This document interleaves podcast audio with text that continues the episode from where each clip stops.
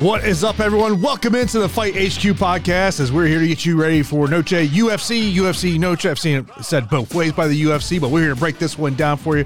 Of course, to my right is the fighter, Pete Rogers Jr. I am Jason Floyd. Appreciate everyone tuning in for this episode of the Fight HQ podcast. If you haven't been watching us live here on YouTube, here on Thursday afternoon, just after one o'clock East time, or if you're checking us out on demand, whether it's on YouTube or on the podcasting platforms, we appreciate you tuning in. Of course, we're going to break down this fight card. We'll go fight by fight. Then at the end of the show, we'll give our fight picks, and then we'll answer any listener questions. Of course, I already got some questions in over on Discord. Of course, that is one way to put your questions in. You can also submit a question here right on YouTube. If you want to throw super chat, we always appreciate that as well.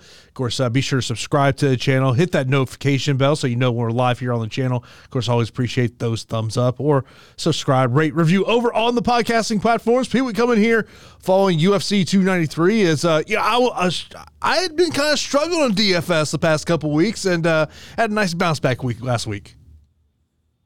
Yeah, welcome to the club, man. It's been a little rough, rough patch as far as just like being one fight off or just not having the one fighter that's necessary to to really you know bring yourself to the top. Um, and that's all sports for me. Um, but I'm excited to uh, to hopefully put that behind us. But I'll tell you what, I was I was hoping to like the underdog selection a lot more than what I am. And you and I were talking about about this before uh, before going live. Of this is going to be really hard because I, I don't like like any underdogs. So um, I can make a case to you know increasing exposure to several of them.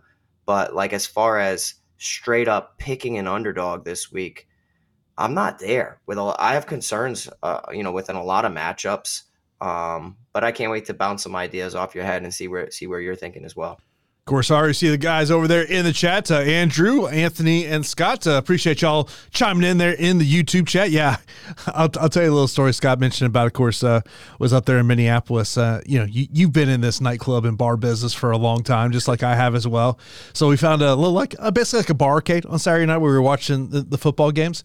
And uh, so we're, we're leaving. It's like 10 30 11 o'clock at night head back to, to the hotel call it a night waiting for the uber. And i see the security uh, with the metal wands wanting people down. I look my buddy chris and go yeah i think it's a good time to get out of this place. Yeah.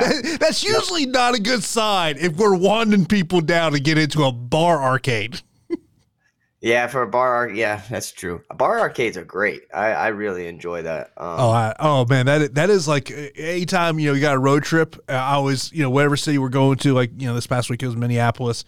Uh, a couple weeks we'll be in New Orleans. Not really that's not really a bar arcade town, but uh, yeah, bar arcades. I love me a good bar arcade. Didn't you hit me up and ask me if there was any in like the New England area one time, or is that somebody else that? And I gave you one in Rhode Island. Did, did it, you, it, it, you know what? It was probably when uh, the last time we played the uh, Patriots, which had been year two uh, of Brady, and because we were we were staying in um, uh, we were staying in Providence. Yeah, yeah, exactly. Yeah, and we weren't we weren't staying we weren't staying near Foxborough. Outside Of Providence, right? Mm-hmm. Yeah, we we were not that far. Like we were literally very near the airport.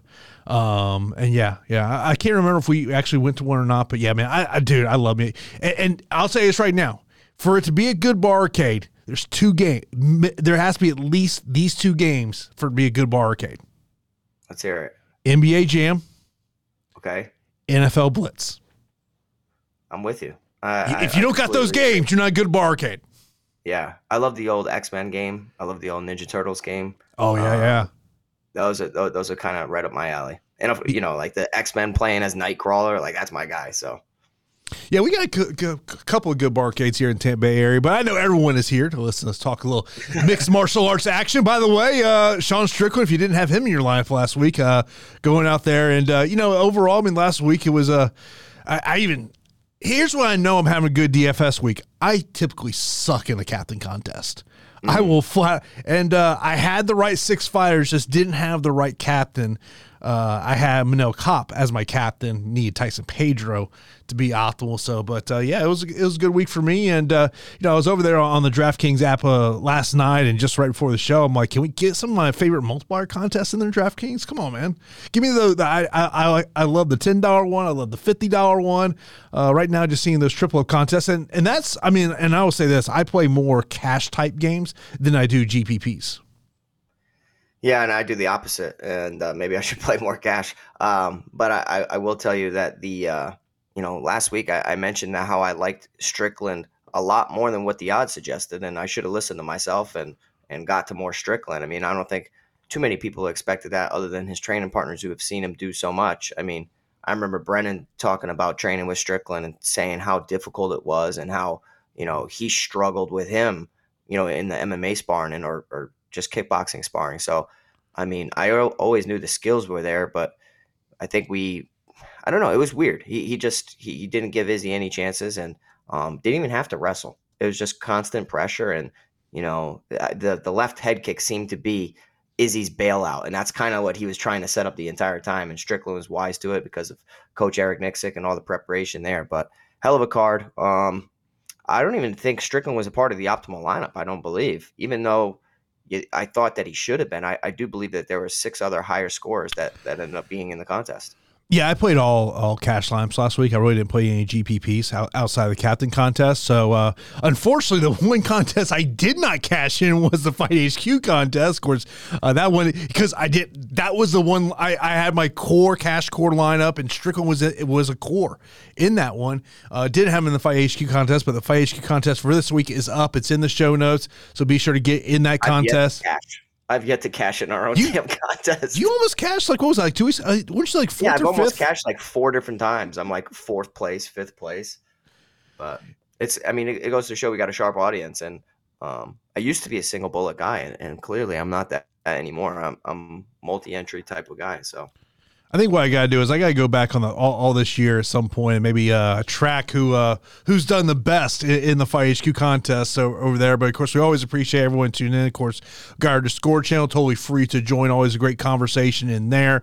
Uh, you know, it could be on a Tuesday night. You know, myself or Pete might hop in there to let you know what we like in terms of uh, on the betting side or, or the prize pick side. Of course, I I will give my prize picks plays throughout the show as uh, there are some things I do like over at prize picks. I know as I was telling Pete what I like liked. I know there was some that he was kind of like, "You, sh- you sure about that? You sure about that?" Yeah. I shouldn't. I shouldn't doubt the Prize Picks God. So um, I, I, will tell you that if I if I do make my way, um, you know, to Rhode Island, I will be playing Jason's Prize Picks, and um, and, and, all, and something always that I can't do in my state. But he's he's always on fire with his Prize Picks. Yeah, and the big thing with prize picks is, you know, if you can find those free squares in, in, other sports and then tie them into your MMA plays. I mean, I know they've been doing some stuff with some NFL, whatnot. If you can find that over there, like I always say on prize picks, to me, it's about playing two and three player cards. That to me is how you really can be very effective, even though I do understand, you know, chasing those five and six player cards. I, I totally get it. But uh, let's move into uh, Noche UFC, talking a little game theory before we get into uh, breaking these ones down. And, you know, Pete, when, when the salaries came out, I want to say it was Monday night when the salaries came out on this this. And I mean, the, the thing that just jumped off the screen to me was the salaries in the main event. And I, I don't care whether you're playing GPP, you're playing, you're playing, or, or a cash game.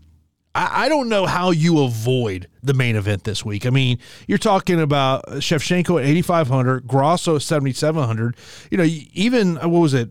Um, Shevchenko, what was it, 81 or 91 points she got in, in, the first matchup because she had, you know, those, she dominated the second and third round with, with her grappling. You know, Grasso won the first round in the first meeting. And then, of course, in the fourth round, she ultimately gets uh, the submission when, uh, you know, she went for the spinning attack and she was able to get on the back of Shevchenko. That one stuck out to me. The salaries on the co main event also stuck out to me uh, of 7,900 and 8,300. And, and then there's, there's 9,000 options I look at and say, if they go out there with the proper game plan, Lupe Godinez, and you go out there and you go to take down City, Lupe Godinez, even at 9,400, could just smash this slate. Yeah, 100%. I, I, would agree with you that the main event's pretty difficult to get away from. Uh, favorable price tags on both of them uh, 85 for Valentina, 77 for Alexa Grasso. Um, unless we have some crazy upsets, and crazy finishes. I, I do think that the main event is going to be optimal, just given the, the way that five rounds, how I expect the takedowns to come. Um, excited to see the rematch. Excited to see if Alexa Grasso can do it again. Um, co-main event, really intriguing, right? Like I feel like the community is going to be split on who's going to win. Um, you know, obviously I'm siding with my boy Jack Della Maddalena. Feel like a couple people, including Jason, might be on the opposite end of that.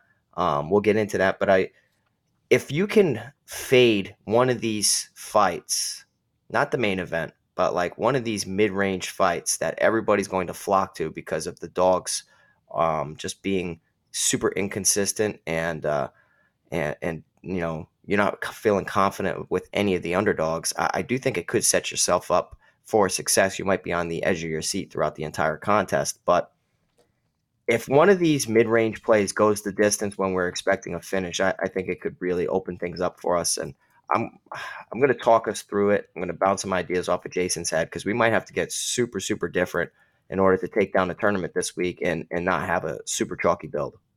Yeah, you know, I want to see where ownership ultimately leads on, on some of these fights. Like, you know, there, there's going to be underdogs I know people are going to go after. I mean, uh, I, I, think anytime we see him in, in this, this, role, Christos Giagos is somebody that we always kind of look at mm-hmm. because of, you know, he is going to be a boom bust play. If if Christos Giagos is going to go out there and get the win, likely going to be a finish in, in first or second round. But like, there, there's other fights that it's I want to see where the ownership lands at. Padilla and Nelson is another one. I think Kyle Nelson is somebody is going to be another underdog that people might lean to. I don't love the volume of Kyle Nelson. That that's what kind of scares me. Um, you know, then I look at you know some of these nine thousand options. Where do they lined up? Like I look at like a Charlie Campbell stepping up on short nose, take this matchup against Alex Rodriguez, uh, Alex Reyes, excuse me. You know, look at the uh, Roman Kopylov. Where does his? I mean, I don't. And we'll get into this a little bit later, but Josh Fremd fought a month ago and he missed weight yeah. by three pounds. And now you're returning a month later. Uh, that that that just concerns me. That just kind of concerns me um, in terms of that. And then also like, I mean, look, you got Raul at, at you know at ninety six hundred. You're going to want to get to him, but it's like, how do you get to him? And, and and I'll bring up a conversation me and Pete had yesterday on the phone where you know you've always talked about the game theory of can you find somebody that may get a loss but is 7,000, 69 and below, but they can get you enough points to where then you can really fill up the rest of your lineup with and still approach 600 plus points.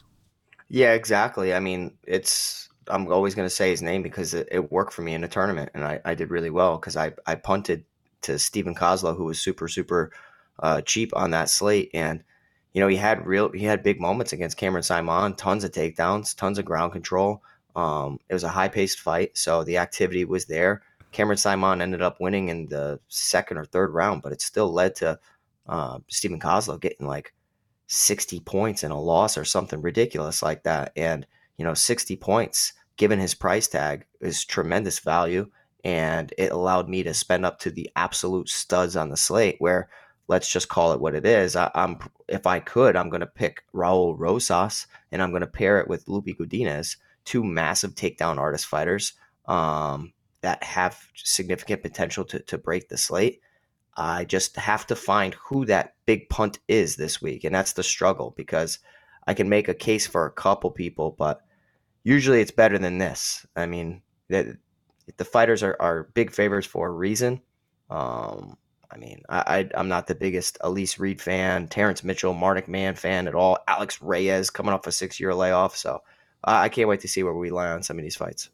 Yeah, I mean, I I, po- I did my my other podcast uh, here earlier this morning, and uh, you know, I used the line, "Friends don't let friends make bets on fighters who compete in Alaska FC." Oh, absolutely, man. I mean, it's crazy. It it is crazy, and it's the, the the training partners, everything. It's just difficult to to be set up for success when it's like that and this is a thing and you know sometimes in terms of developing lineups it can be good or bad to kind of have understanding of how the business side of mixed martial arts works. And i mean look there's no question the ufc wants to develop raul. And to me I, he has a manager that is has a very good relationship with the ufc terrence taking this fight you know uh, as a replacement on short notice this just feels like a showcase fight, but we'll, we'll, get into that matchup a little bit later. But let's get right into the main event. Of course, it is the rematch. Alexa Grasso making her first title defense as she takes on Valentina Shevchenko. Shevchenko is a minus 175 betting favorite. Grasso is plus 150. And of course, over at DraftKings, Valentina 8,500. Grasso is 7,700. And, uh, you know, Pete, uh, you know, when you think about uh, Shevchenko and you really you start to take a deep dive into the stats, we've really seen her utilize her grappling in her past several fights. I want to say in her last four fights, she's got at least three takedowns in all of those matchups. But the one thing I keep thinking about, and, and look, my pick is going to be Shevchenko in this one, even though I do want to get to the Grasso in, in multi entry GPPs, is I keep thinking she's 35 years old you're starting to hit the downside of your career at 35, especially when we're mm-hmm. talking about the female side. So like that to me is maybe the one concern I have is are we starting to see the downside of Valentina Shevchenko's career? Yeah, I'm going to have a build for, you know, Valentina Shevchenko going out there and dismantling Alexa Grasso. And I'm also going to have a build for the new blood Alexa Grasso going out there and looking even better than she did in the previous fight, where uh, she was, you know, she probably won round one, and then Shevchenko made some adjustments and started to land takedowns and have top control over Alexa Grasso, who just seemed to be uh, out muscled in that area, even though she is, you know, pretty pretty solid in the takedown defense department and the grappling department. Um, the adjustments were significant for Shevchenko, and then on the feet the only thing I hate about Shevchenko, and I have to tell you, is is she's so patient. It's borderline hesitant. Like it's it's that fine line between being patient and being hesitant, where she's she got hit with some big shots when Alexa Grasso switched to southpaw, big straight left hand, kind of hurt Valentina Shevchenko, and her eyes got wide a little bit, and it kind of threw her off her game. Um, I think that Alexa Grasso clearly has fantastic hands and wasn't intimidated by the pressure, the footwork, uh, the stance, anything of Shevchenko. Now, I, I think if you look at the stats, it's pretty clear that Shevchenko was winning the fight pretty handedly, had four of six takedowns, had five and a half minutes of control time, um, total strikes. She had 167 uh, out of 228, whereas Alexa Grasso had 182 of 308, so landed more total strikes, but the significant strikes were in favor of Valentina Shevchenko of 87 of 145 and Alexa Grasso of 59 of 181. With all that being said, right, like I actually think that Alexa Grasso can make things interesting if she can make Shevchenko work in the takedown defense department. We've seen Shevchenko look vulnerable ever since the Taila Santos fight. Taila Santos kind of put the blueprint out there, and I actually thought that Taila Santos probably won that fight given the eight minutes of control time. Um, you know, if you can put Shevchenko against the cage and mix in your takedowns, she's human. She can be beaten, and we've that goes all the way back to the Amanda Nunes fights.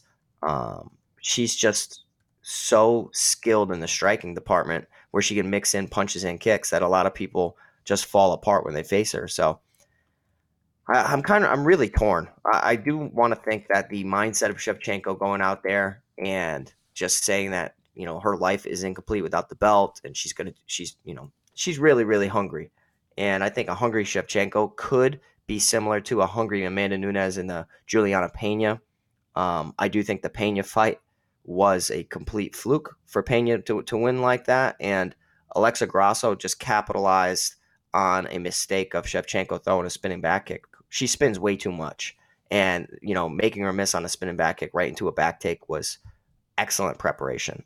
Um, if she doesn't do that, I think Valentina Shevchenko probably wins the fight. So I will be siding with Shevchenko. But the more I think about, you know, where they are in their careers, we could really see Alexa Grasso just rise to the occasion and pick up another win. So on a week where I hate the underdogs and I'm so torn, I'm not against the idea of stacking. Yeah, no, I understand that. I mean, yeah, I mean, you, you mentioned a great point of the underdogs this week are not, just not not a lot intriguing there. Overall, on the prize pick side of the thing, uh, the one that really sticks out to me is the takedown prop on Valentina Shevchenko. Right now, as we do the show here on Thursday, a little after one o'clock Eastern, it sets at 3.0. I, I, she has hit three in her last five fights. If you're going to play that one, you got to go more than three. Uh, especially if you think this thing is going to hit four rounds. It hits four rounds. I would imagine she probably gets at least one takedown a round. So I would like more. Um, there was a significant strike prop out there at one point. It's no longer there. Um, the fight time is 24 and three quarters. I, I can lean either way, honestly, on that one. Um, and, and, then the fantasy score 115 and a half. If you like Shevchenko to win this fight, I kind of like going more, especially if, she, if, she's able to utilize the, the, grappling in that one. But I do think uh, there are some other spots on prize picks I like a little more this week. But, uh, you know, yeah, it's to me, it's a priority fight no matter what. Now, the co main event, we got Kevin Holland taking on Jack Della Maddalena. Jack Della Maddalena is a minus 155 betting favorite, plus 130 for Kevin Holland. Kevin Holland is 7,900 on DK and 8,300 for Jack Della Maddalena. Of course, as we do this show. Uh, no FanDuel salaries are out. Once those FanDuel salaries are out, We'll, we'll, hop into our Discord channel and offer up our thoughts over there when it comes to the FanDuel side of the equation. And uh, you know, I'm watching the the the media scrums yesterday. Good lord, there were some bad questions asked. Like they they may Kevin Holland's up there for like 15 minutes, Pete. They might have asked him three questions about Jack Della Maddalena. I mean, good lord. I, I, I, as like, I was literally, I'm sitting on my couch last night watching this stuff, Pete, and I'm like, are we just trying to find content that you can put on an Instagram reel? As opposed to asking this guy, and the best part was when Kevin Holland fired back at the guy from MMA Junkie, when Kevin Holland basically says, like, yeah, my goal is not titles. And and the guy's like, why not? He goes, is your goal to win a UFC title? you want to talk about an awkward moment and you, you you know these awkward moments as a fighter you, you could fire right back but it's here here's the one question though you got a massive reach advance for kevin holland in this one of eight inches yeah can we just you know i would like everybody to uh to let to hit the like button for us and in the comment section tell jason that he needs to start going to these ufc events and start becoming the real media because that's what Jason used to do. That's how I met Jason years and years and years ago, back when he was doing Bellator. And uh, I think that's what we need. We need some real journalists and and media members out there asking the correct questions. And uh, I don't know anybody else who's more deserving. Um, but as far as this fight between Kevin Holland and Jack Della Maddalena, you already know I'm picking my boy Jack Della Maddalena. Now there is a reach discrepancy, 100% for Kevin Holland. Uh, you know, just have his just crazy, crazy reach on Jack Della Maddalena. Maddalena does have good head movement, and I always say head movement is the perfect way to make you know get inside that reach. Having good sound defense is a good way to get inside that reach. Parry, block, roll, step inside, get closer, make it into a phone booth type of fight. And Jack Della Maddalena clearly likes to do that. Um, you know, I, I do think that you can see he has high guard at sometimes. He will walk his opponents down, close the distance, really, really relies on hooks. Um, but he's so dynamic and mixes attacks to the body really, really well. The pricing is very difficult to get away from. But hear me out 7,900 Kevin Holland hasn't been knocked out. Jack Della Maddalena, 8,300, hasn't been knocked out. Both these guys have struggled in the submission department. And clearly, I think people are going to be uh, a little too aggressive with the Kevin Holland sub uh, sub props. Um, I, I, think that you know him clubbing and subbing Michael Chiesa is going to make a lot of people want to pick him. I think this is going to be a striker's delight for 15 minutes. We saw Kevin Holland get lit up by Stephen Thompson on the feet. Completely different stylistic matchup. Lots of karate, but you know Stephen Thompson has some you know excellent hands as well that come from funky angles. I think Jack Della Maddalena's striking and skill set is much better than Santiago Ponzinibbio, who Kevin Holland was kind of not necessarily struggling with, but you know, not going out there and being as dominant as I thought he was going to be. He picked up a third round KO and, and scored 81.69. Uh, I don't, I mean, like, if I'm going to think a finish happens, me personally, I think it's Jack Della uh, Maddalena ripping to the body and making Kevin Holland, you know, stumble uh, and, and hurting him to the head. But the more I think of this and the more I'm, you know, looking at it from a construction standpoint, maybe I'm underestimating the the ability for both of these guys to go 15 minutes. And if it goes 15 minutes, I don't think it's going to be optimal. Because um, Kevin Holland's going to, it's a massive test for Jack Della Maddalena, and it's a massive test for Kevin Holland. And uh, I can't wait to watch it. But I have to fade something that's going to make me uncomfortable to, you know, to build something with some of the best 9,000 options out there who have tremendous round one and takedown potential so maybe I'll be a little underweight to this fight, which I'm expecting to have tremendous ownership. But the pick's going to be uh, Jack Della Maddalena for me. You remember at the beginning of the show, I said there was some a prize picks play that Pete kind of gave me that look of, you sure about that? You sure yeah. about that?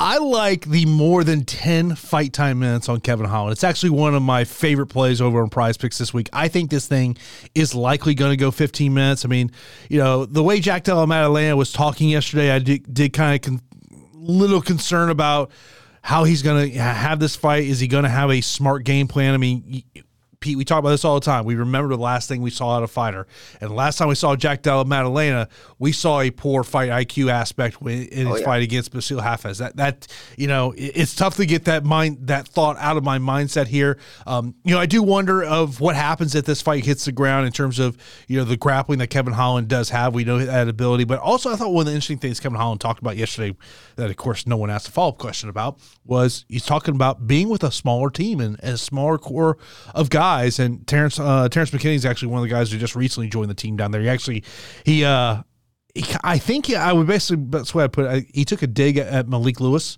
who was on the contender series on Tuesday. It's like, yeah, you know, Malik was coming. He was getting some good rounds, and then he stopped showing up. And well, we saw what happened on Tuesday. I was like, ooh. Ooh, ooh, ooh. But you know, it, it's it's kind of that interesting thought process of being with a small group of guys or going to that mega gym where you know, there's 100 guys, you know, 100 different fighters sitting in that gym. So I thought it was kind of interesting. Um, but I, you know, I definitely see where your thought process, but it's also like, man, like as I'm hand building lineups, and if I want to get to, uh, say I'm building my lineup with just one 9,000 fighter and I'm getting somebody in, in the co-main, in the main event, then it's kind of like, mm, but uh, you know, even though you do like Jack Della Maddalena, hate to use your term against you what do you say every week on this show? What do we prior- supposed to prioritize? Well, we're supposed to prioritize main event and co-main event underdogs, and I see exactly what Jason's thinking, especially when you see Jack Della Maddalena pulling gu- uh, guillotines like crazy. But I mean, like outside of that, that was idiotic. Yeah, I don't know why he was doing that. Um, but like it led to uh, Bassil Hafez being on top a lot, which probably won him the fight in a lot of people's eyes. Mm-hmm. But like the damage and everything up until that point, it wasn't. He was getting out controlled, but it was more mistakes on his behalf. Which if he makes those mistakes with Kevin Holland on the ground, if it ends there, I think he will get D'Arce choked or Anaconda choked. So um, I, I'm just hoping it's a 15 minute kickboxing fight. Hell of a fight, but a bad DFS score.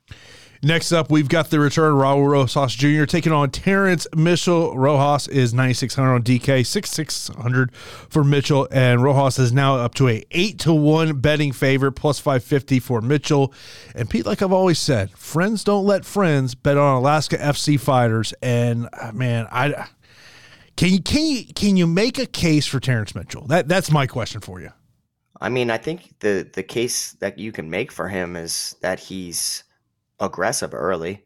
He reminds me a lot of Terrence McKinney in a way where, um, you know, very, very aggressive. But when they start meeting resistance, they get whether they get out scrambled or they just have some levels of quit in them a little bit. Um, I just don't like the preparation for people out of Alaska FC. I mean, not the best, you know, strength of, of training partners out there, which I'm fine with smaller camps, no problem at all. That I've I've done both. I've been a part of huge camps Jackson's. I've been a part of American Top Team. I've seen it all. Um, but now I really do appreciate being a part of a small camp, my camp, you know, other New England fighters. I, I really do like that. Um, but I, I, really think that Raul Rosas Jr. is just, they know what the UFC knows what they're doing. This kid is really good, um, very aggressive, and doesn't have any levels of quitting him. If Christian Rodriguez would have finished Raul Rosas, I, I think that you know, you, you could start to really poke holes at him. That was just a massive step up in competition.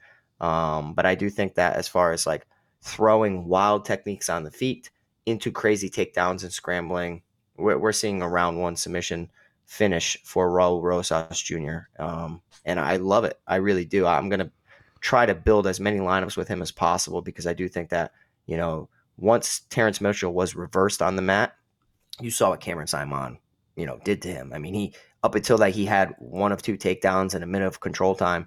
But Saaiman reversed position and started landing heavy ground and pound, and the positions were solidified. And if Cameron Saaiman solidifying grappling positions, Raul Rosas is doing so, but subbing you really quick. So Raul Rosas is an excellent, excellent fighter here at 9,600. Um, you know, live to get that quick finish bonus as well. Yeah, I was over. I was looking at best fight odds earlier this morning and, and looking at some of the, the prop bets on Raul in the first round. And, you know, you're not getting the only thing you're getting plus money on is, is him winning by TKO KO. But I think the likely path is that he'll win by submission in, in the opening round. That's why over on prize picks, I, I, think the less than four and three quarters fight time minutes is the one that sticks out to me the most. Uh, his takedown prop is one and a half. He may only need one. I mean, I, I, I feel like if you're playing the significant strike prop on Raul, which is 12 and a half, or the takedown at one and a half, I just think you're you're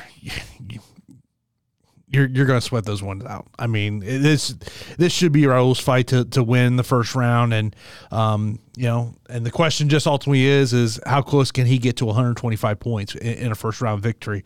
Because uh, you know, look when you talk about 9600 and, and based on what the rest of your line may look like, that's probably what you're going to need out of him. Next up, we got Daniel Zellhuber taking on Christos Giagos. Giagos plus 205. Daniel is minus 250. He's 8800 on DK, while Christos is 7400. And uh, like if we sat there and you said if you want to put a label on a boom bust fighter and it's not a heavyweight fighter, I feel like Christos Giagos would be one of those guys we point to as as an ultimate boom bust type player.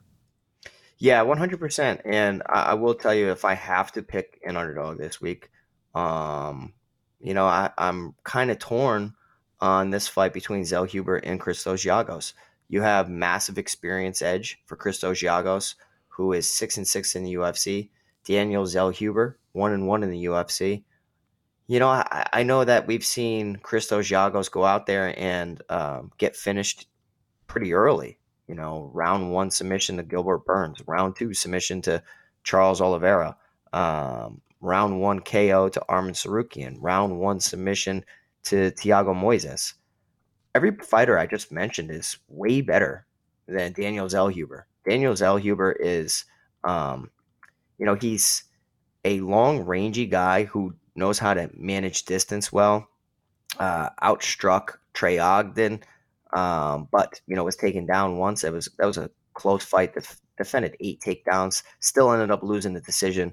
Um, Lando Vannata performance though, where he landed 78 of 207 significant strikes, defended three takedowns, had a knockdown, had almost two minutes of control time. You, you saw what he can do out there.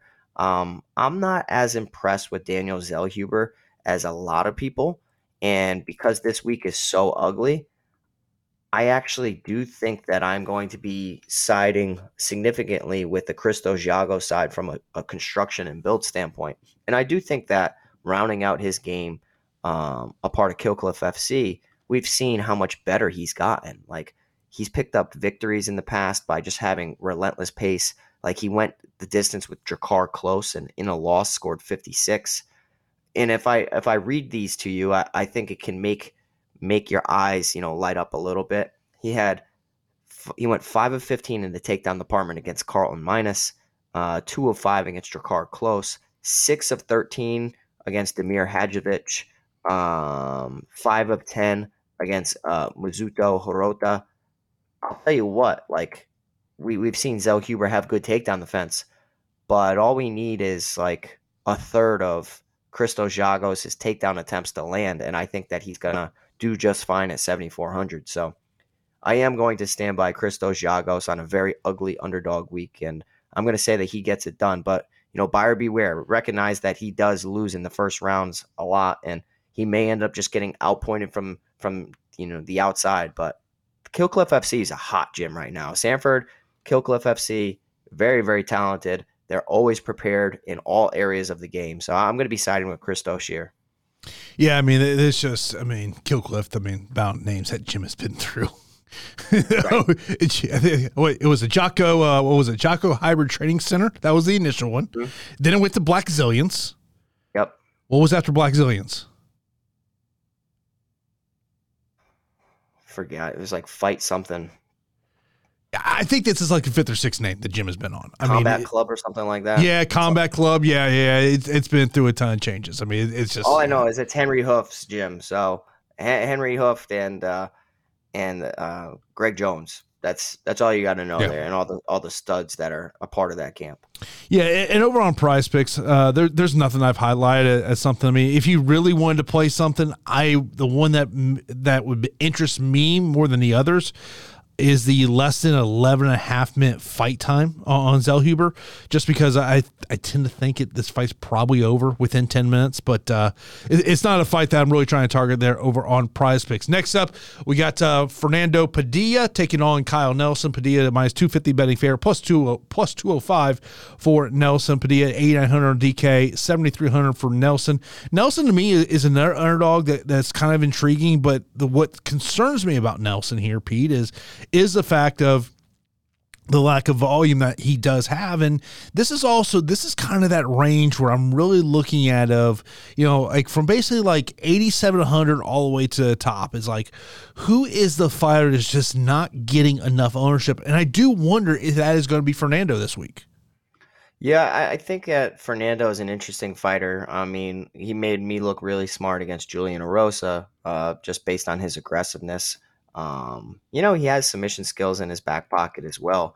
Uh, but but the heavy, heavy strikes on the feet were pretty evident, and that's an impressive win over Julian Erosa, who's picked up big wins throughout his career and you know come back to the UFC countless times. So uh, he's one and zero oh in the UFC, whereas Kyle Nelson's two four and one, somewhat of a very ugly record, coming off a nice victory over Blake Bilder, where he landed 59 of 126 significant strikes only attempted one takedown, two minutes of control. It was a very weird fight.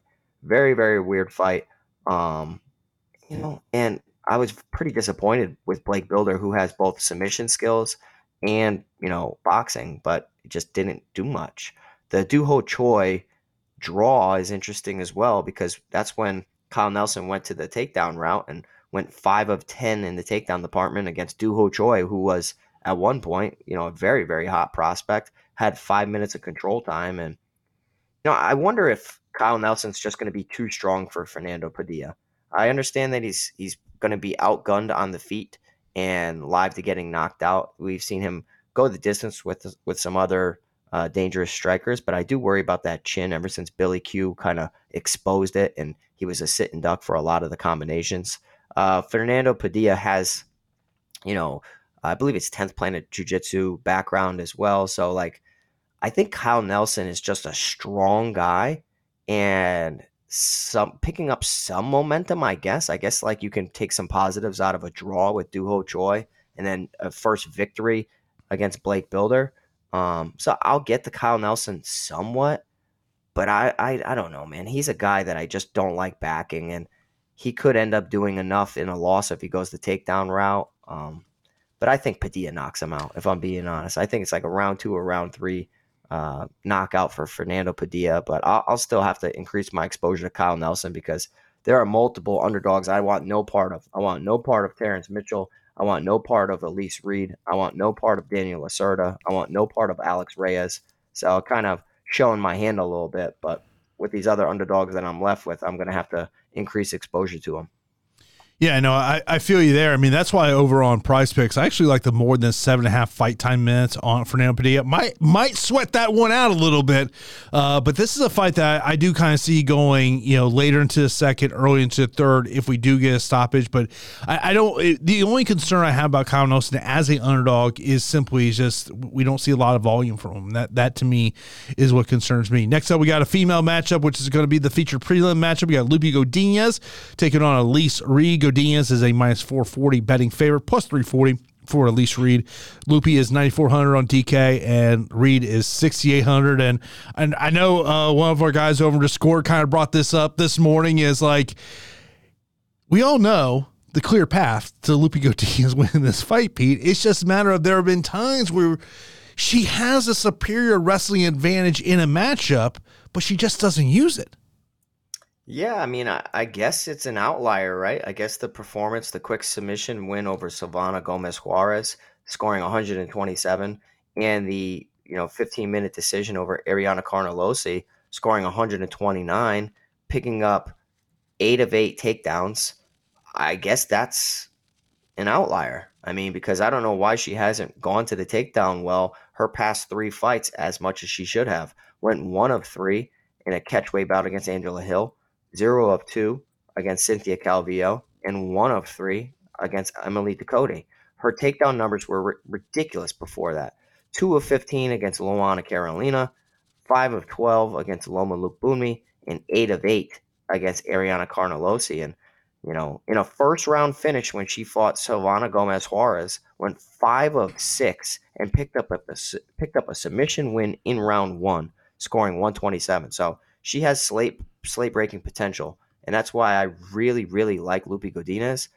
You know, we know what Elise Reed is is good at, and that's distance striking and just kind of winning boring decisions by being an accurate striker, not a volume striker, but an accurate striker. I just don't think that Loopy Godinez is going to allow that to happen. Um, and if she does, she can get a takedown. If she goes out there and just really laced up her wrestling shoes, this will be a smash spot where she could really break the slate, get 120 plus easy all day long. I'm making plenty of lineups in hopes that she does so. Um, but like she can make things a little bit more difficult than it needs to be. And there's another 9,000 option that I'm just fully expecting to go out there and make quick work of his opponent, similar to Raul Rosas Jr. So, with less work, may have a pretty comparable score. So, I, I like Loopy Godinez to get over 95 fantasy points all day long.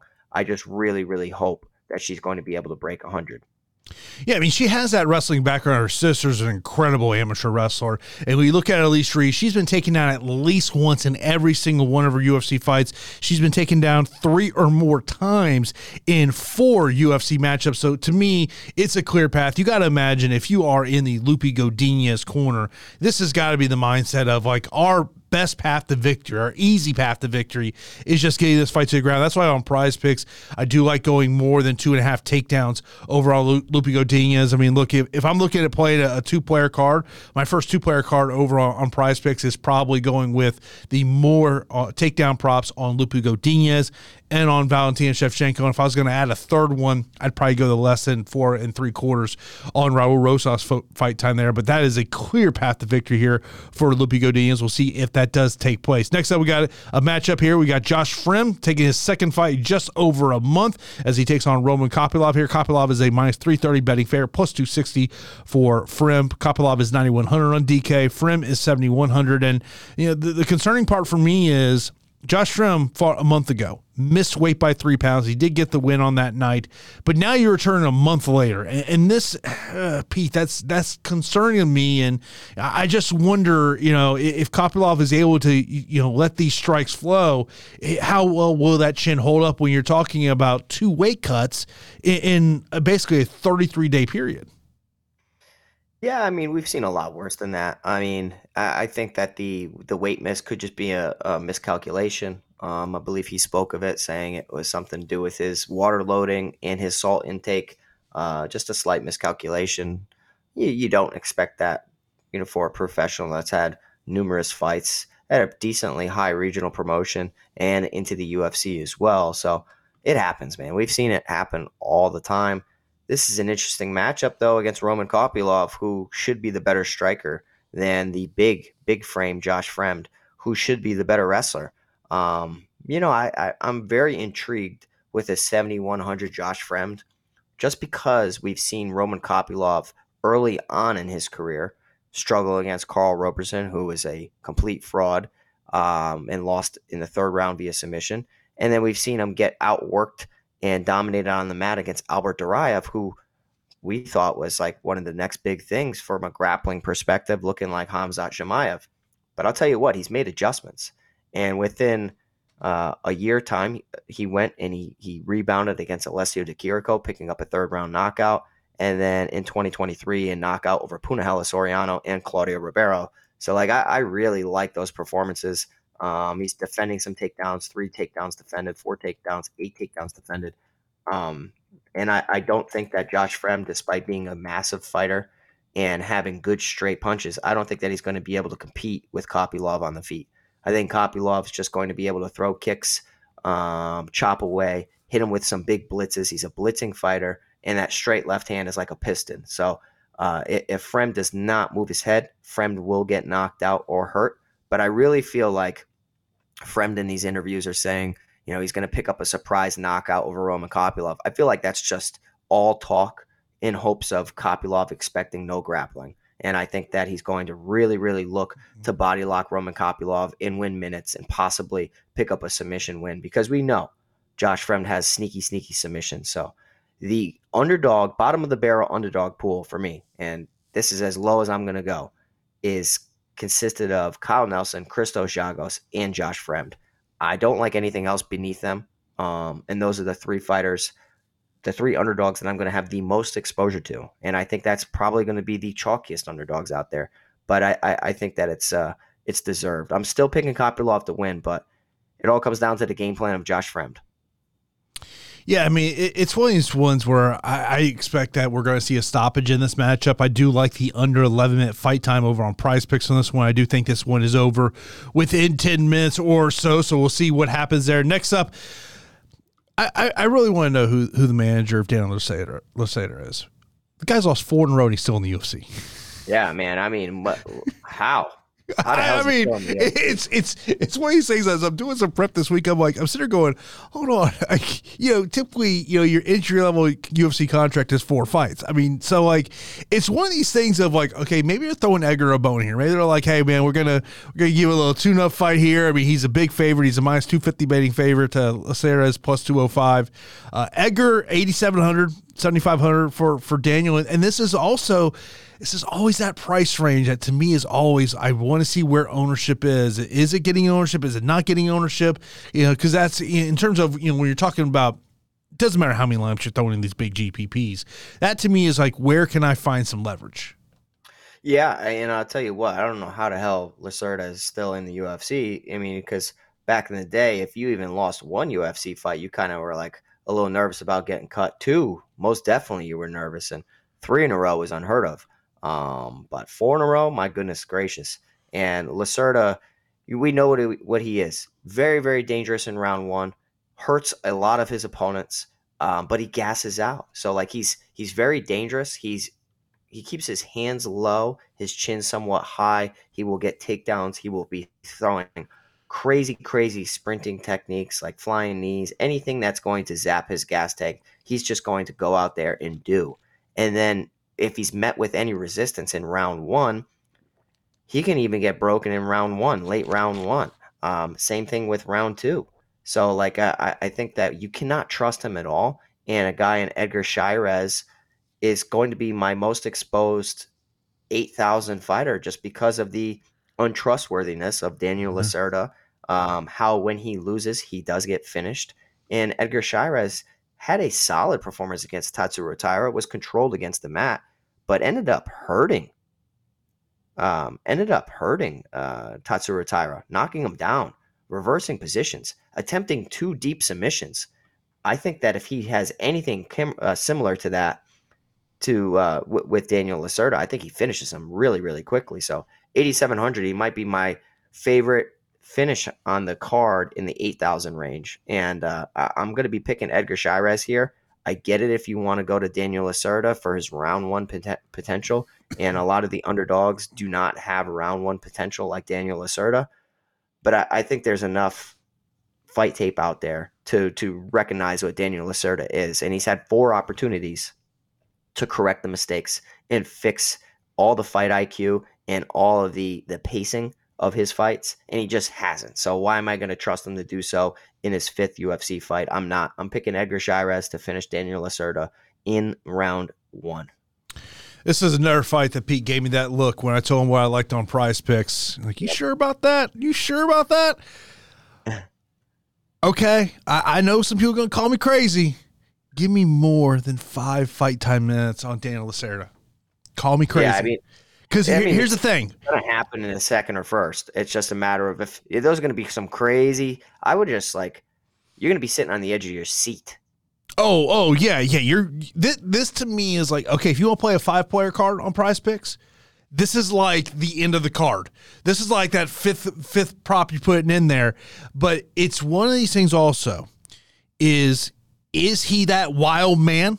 That we have seen in his four previous UFC fights where he's just going balls to the wall in that first round and either he's going to get finished in the first round or he's going to get finished uh, in that second round. I mean, look, at, at, five minutes, I just need to get to the second round. I just need you to get to 501 mark and, and it's a winner. But it's also the fact that he's lost four in a row, it makes me wonder could we see a more tentative fighting style from him, maybe trying to save his job in the UFC. We've seen it happen before, but I, more likely than not, we're probably going to get that wild man who's coming out here. You know what? You know what's going to happen, Jason. okay, and let's see. Let's see if I put it out. In you. I hope I, for your sake, I. I, I, I, already, I, already, I already know what you're going to say. I, am pretty sure okay. I have a good idea what you're going to say. He's going to get beat from pillar to post in round one. The round's going to end. And just before round two starts for you to win, they're going to call it right in the middle, you know, right on the stool. They're just going to call it right then and there, and if, he's not going to. If that happens, I'm texting you immediately with the middle finger emoji, going, "It's all your fault." First off, Imagine. first off, you know it'd have to be a doctor to stop the fight because you know no corner's going to call oh, a fight. I know, I know. Yeah, it'll be a doctor stoppage, and uh, you know you'll be one second off of uh, walking away with a victorious card. Look, if if the fight was in Florida, there's no way a doctor would stop it. Did you not see Werdum's face last week? True. Yeah, that was gross. The hey, hey, was hey, split. hey.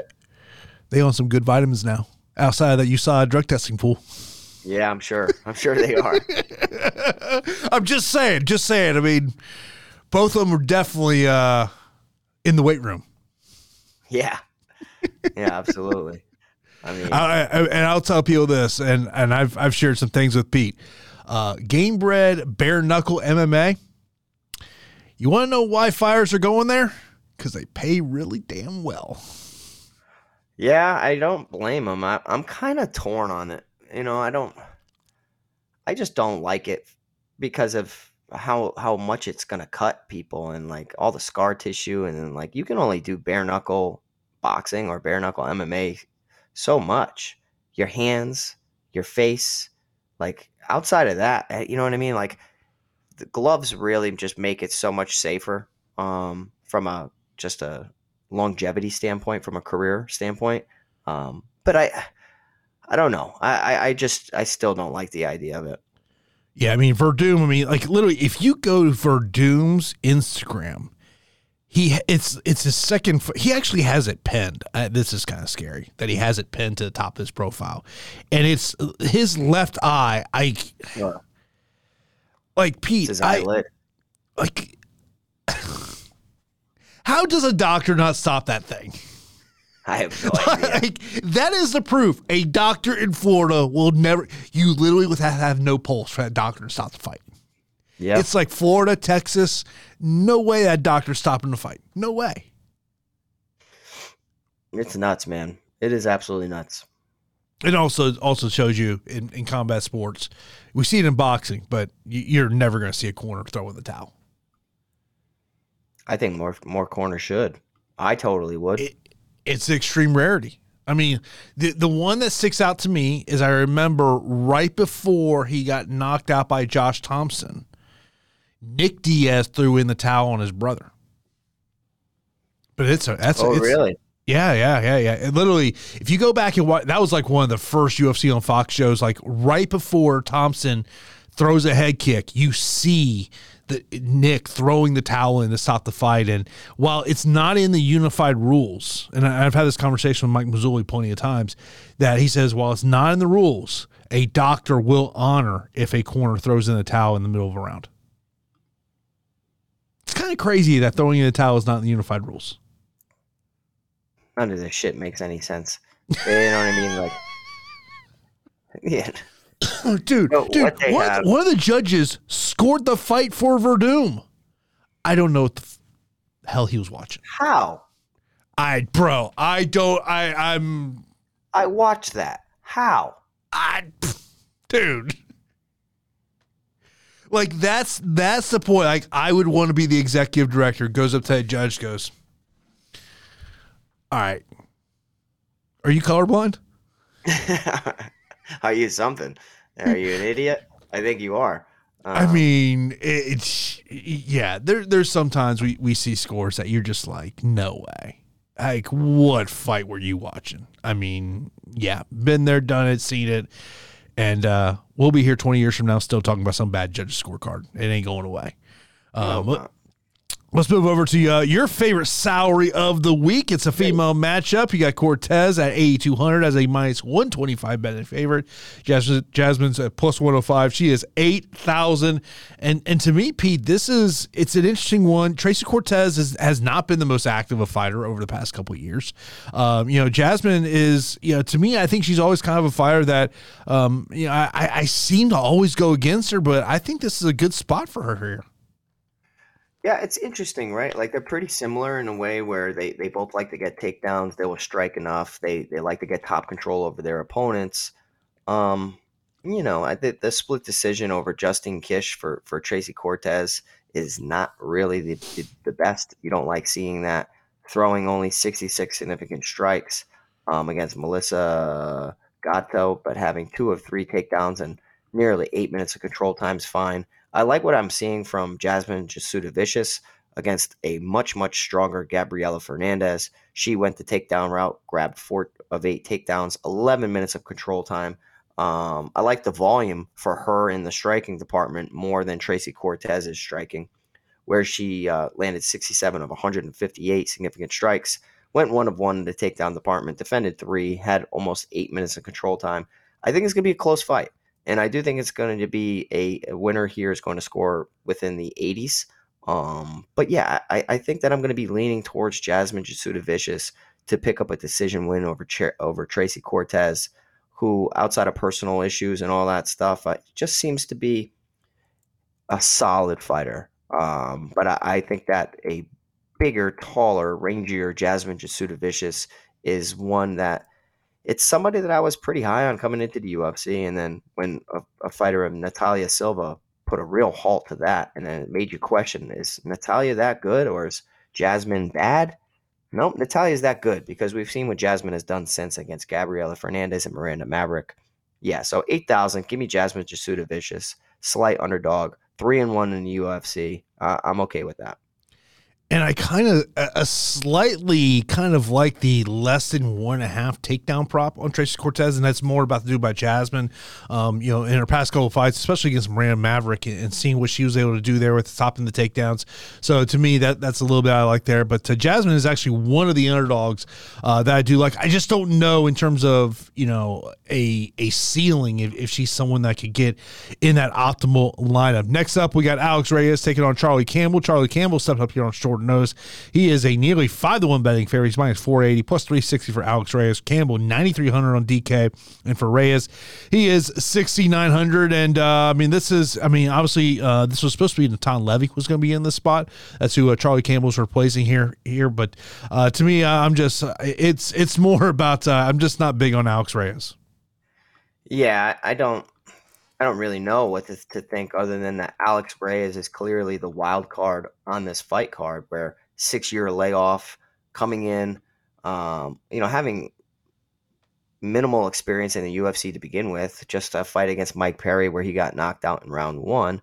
Um, you know, now now we get to see him six years later after overcoming so many surgeries and injuries. So at 155 pounds, I want to see him a make weight, see how he looks um, but also, it's just like it's tough to go in there against a guy who's been active and been acclimated to the fight game and has been picking up some good wins and had a spectacular performance on Dana White's contender series until he ran into a straight right hand. Was very close to finishing that fight over Chris Duncan and then ran into a straight right hand.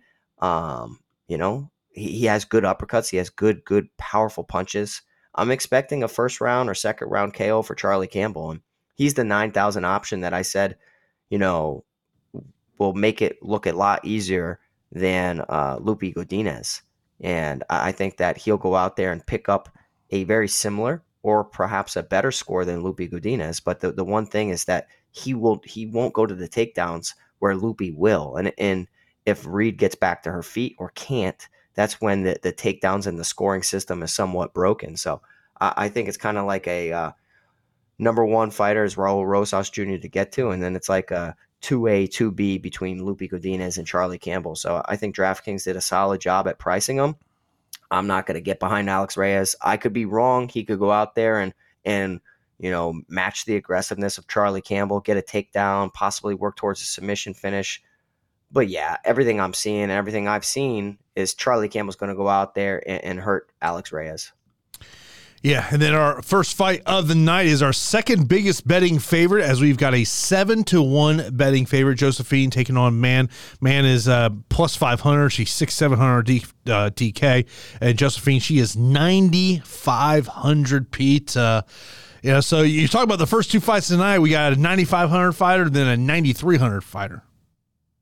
Yeah, it's it's kind of crazy. The first fight or two of the night seem to to be optimal fights to target. And I think that Josefine Knutsson is, uh, you know, dynamic striker and, and, you know clearly a very good kickboxer and one who started to round out her game for MMA competition. And you know, on the contender series, not getting signed after a solid performance, I, I think that she was a little bothered by that, but clearly stayed ready and stayed in the good graces of the matchmakers. And uh, you know, they were impressed with her enough to bring her in here to the UFC. So um, you know, I, I, think that this matchup, she she took a fight against uh, Yasmin Lucindo, and Lucindo backs out. So now you have Marnic Mann, who was on the contender series and was was head kicked and, and knocked out. You have her stepping up on short notice. So this is a contender series fight all over for her debut. She doesn't have to necessarily step up in competition to to face off against Marnic Mann. It's pretty obvious what Marnic Mann's going to do. Uh, I was trying to look on social media and see if she's been active or anything. It seems like she's somewhat deactivated her social media, but uh, you know, in back in the day, she used to post a lot about how much she loves takedowns and had highlights of all of her throws and takedowns and trips, and that's the type of punt play that we like to target. So I'm fully expecting Josefine Knutsson to go out there and you know destroy Marnic Mann on the feet, um, defend some takedowns but you know, if you go back a couple years, you've seen Josefine Knutsson get taken down and, and, controlled.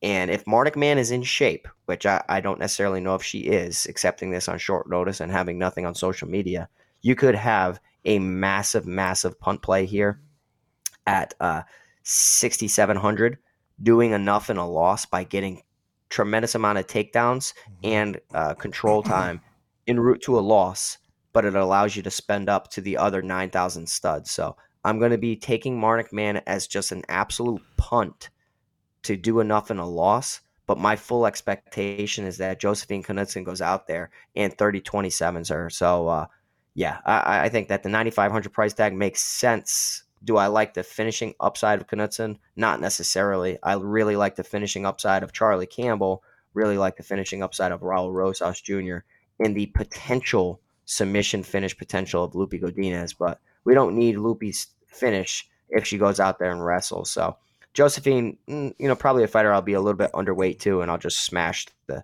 the absolute punt of a Mann at 6,700. So let's get right into our straight up fight picks, non DFS related. Main event, uh, give me Valentina Shevchenko. Oh, I'm so torn, Jason. I am so torn. I'm going to go Shevchenko. Uh, give me underdog number one and Kevin Holland. Jack Della Maddalena. So uh, I'm trying to keep track here of the ones that we're uh, in a little bit of disagreement on. See where we go here. Uh, I'm sure we're going to be in total agreement here. Raul Rosas Jr. Yep, Raul. Yeah. Uh, next up, uh, we got uh, Zellhuber and Giagos. DFS, I like Giagos, but I'm going to go Zellhuber. I agree, but I'm still going to just take a shot on on Christos here. You're gonna Christos as your straight up pick? Yeah, I'm gonna. I'm gonna. I right. I just I, I think like I I have to believe in that camp. So uh, I'm, I'm gonna go with him. Uh, I will do, go Fernando Padilla. Padilla for me. Give me uh, Loopy Godinez. Loopy Godinez. I will go Kopylov. Kopylov. I'll go Edgar. Chairez. Yep. Uh, Jasmine, Jasmine, Charlie, Charlie Campbell, and Josefine. Josefine. Uh, in terms of uh, prize picks, I just uh, just kind of see uh, a six. This would be my crazy six player prop over at Prize Picks. Uh, but as I said, I, I really like to do uh, two and three player cards. So more than three takedowns, Valentina Shevchenko. Less than one and a half takedowns on Cortez. More than seven and a half fight time minutes on Padilla less than 11 fight time minutes on Kopylov, less than four and three quarters fight time on Raul, and more than 10 minute fight time over there for Kevin Holland.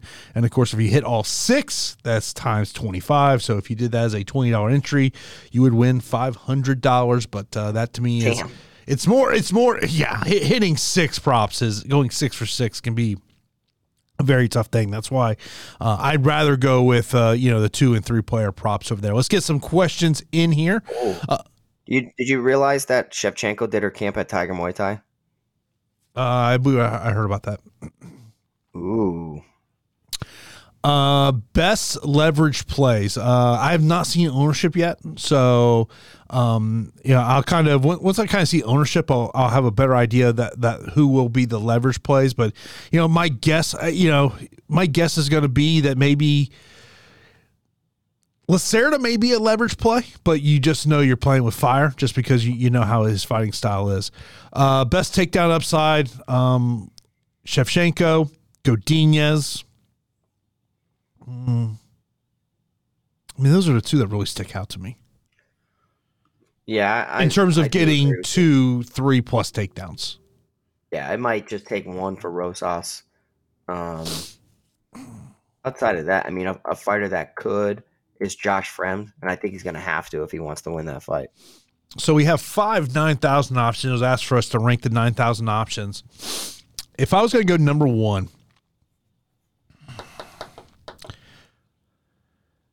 I mean, Raul's the easy one there, but it's a it's a roster construction situation, and, and maybe you get a quick phone finish. I would put Raul number one. Number two, I would go.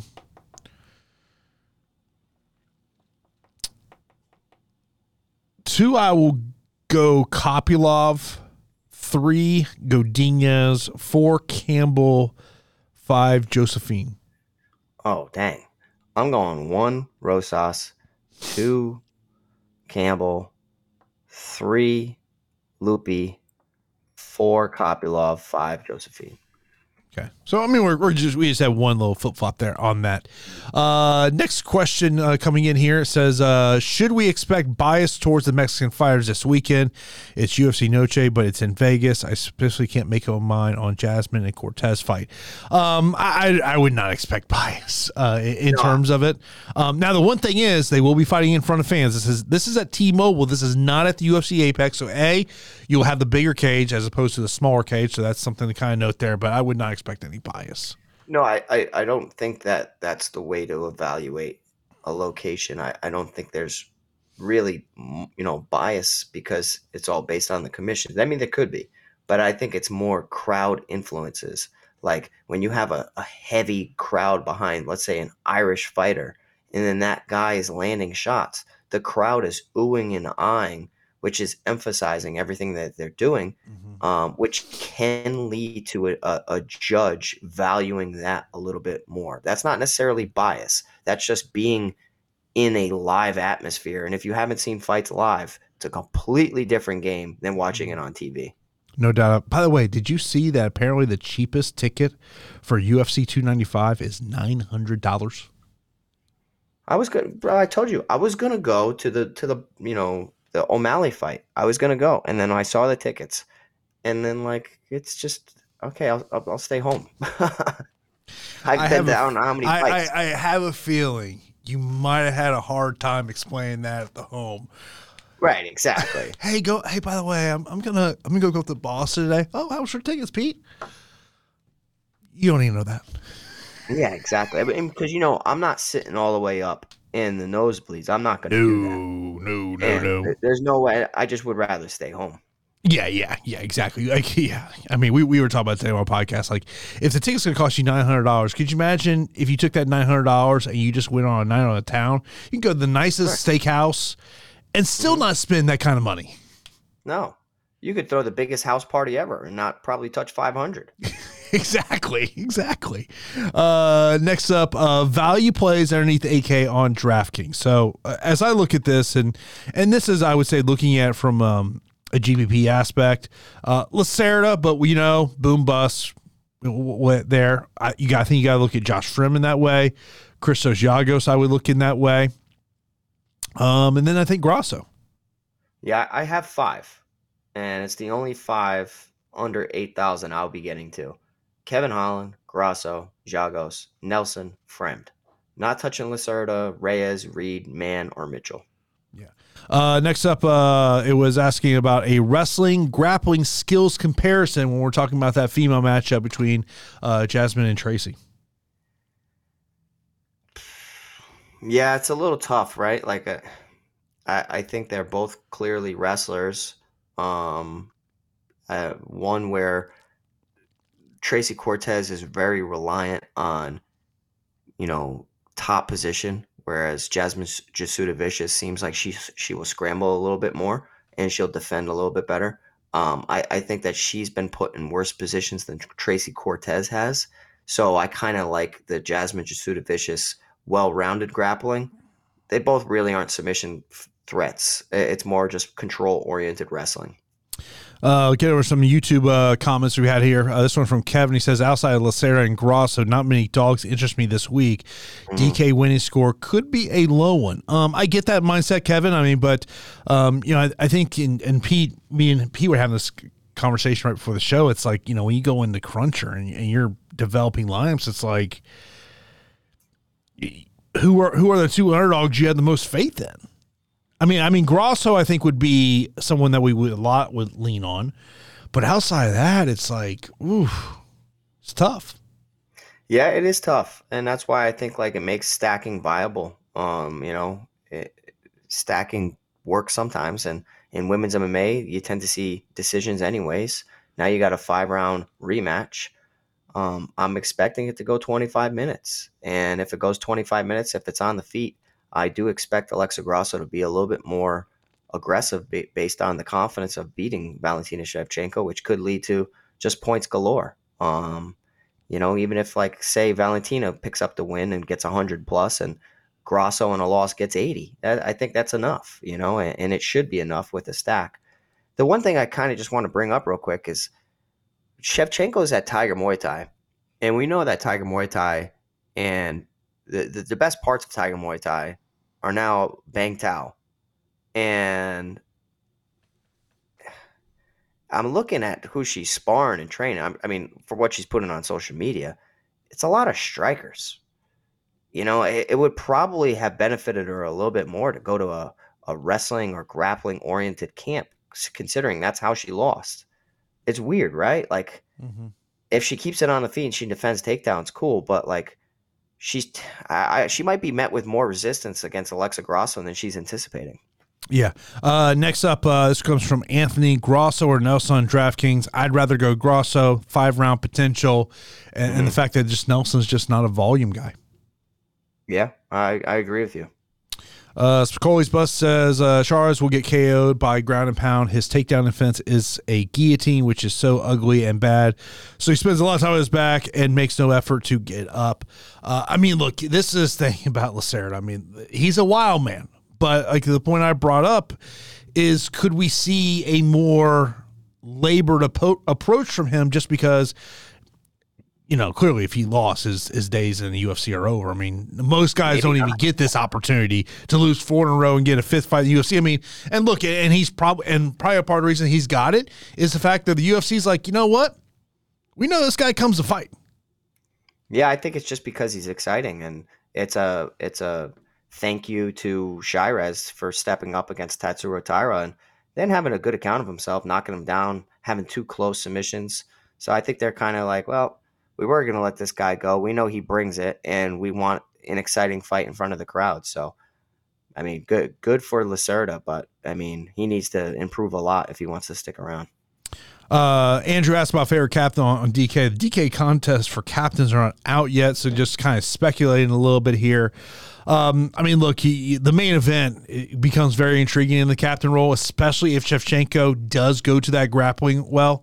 Um, mm-hmm. That could be could be an absolute massive score. I mean, when you think about uh, obviously uh, Raul's going to be the most expensive captain out there.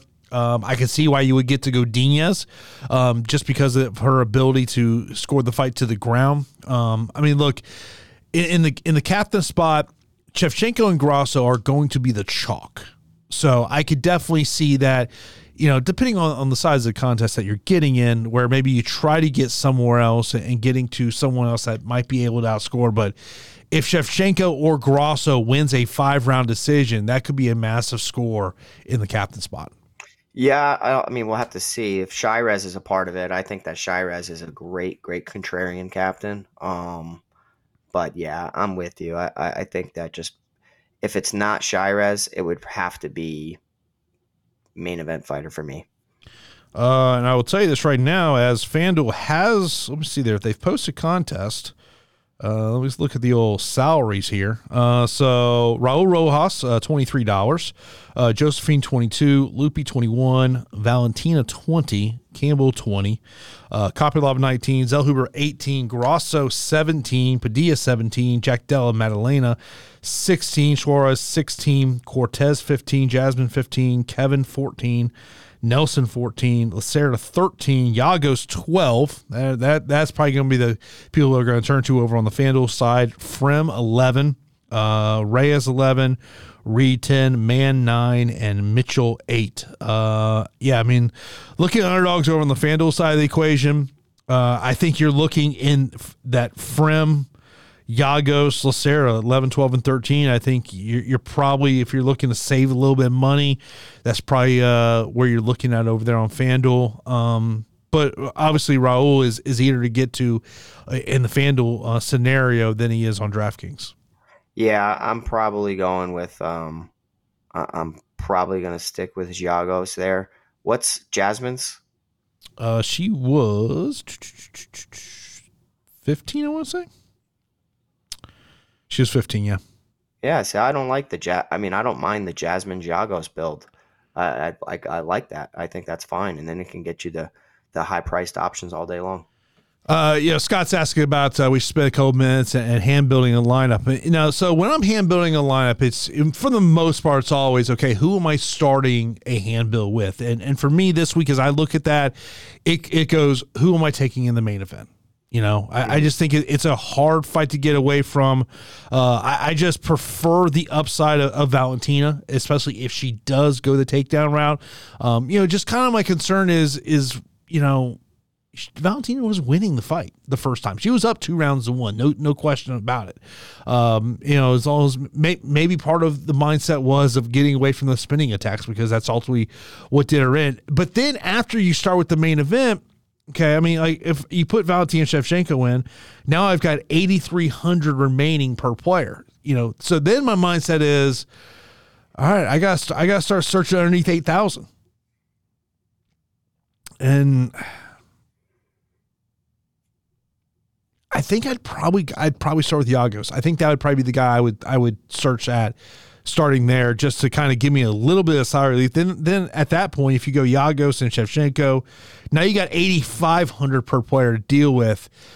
And, and this is where I think at this point, when you're hand building a lineup, do you do the Pete philosophy of, do I go to someone like a Mann at 6,700? Can she get me 40, 50 points in a loss?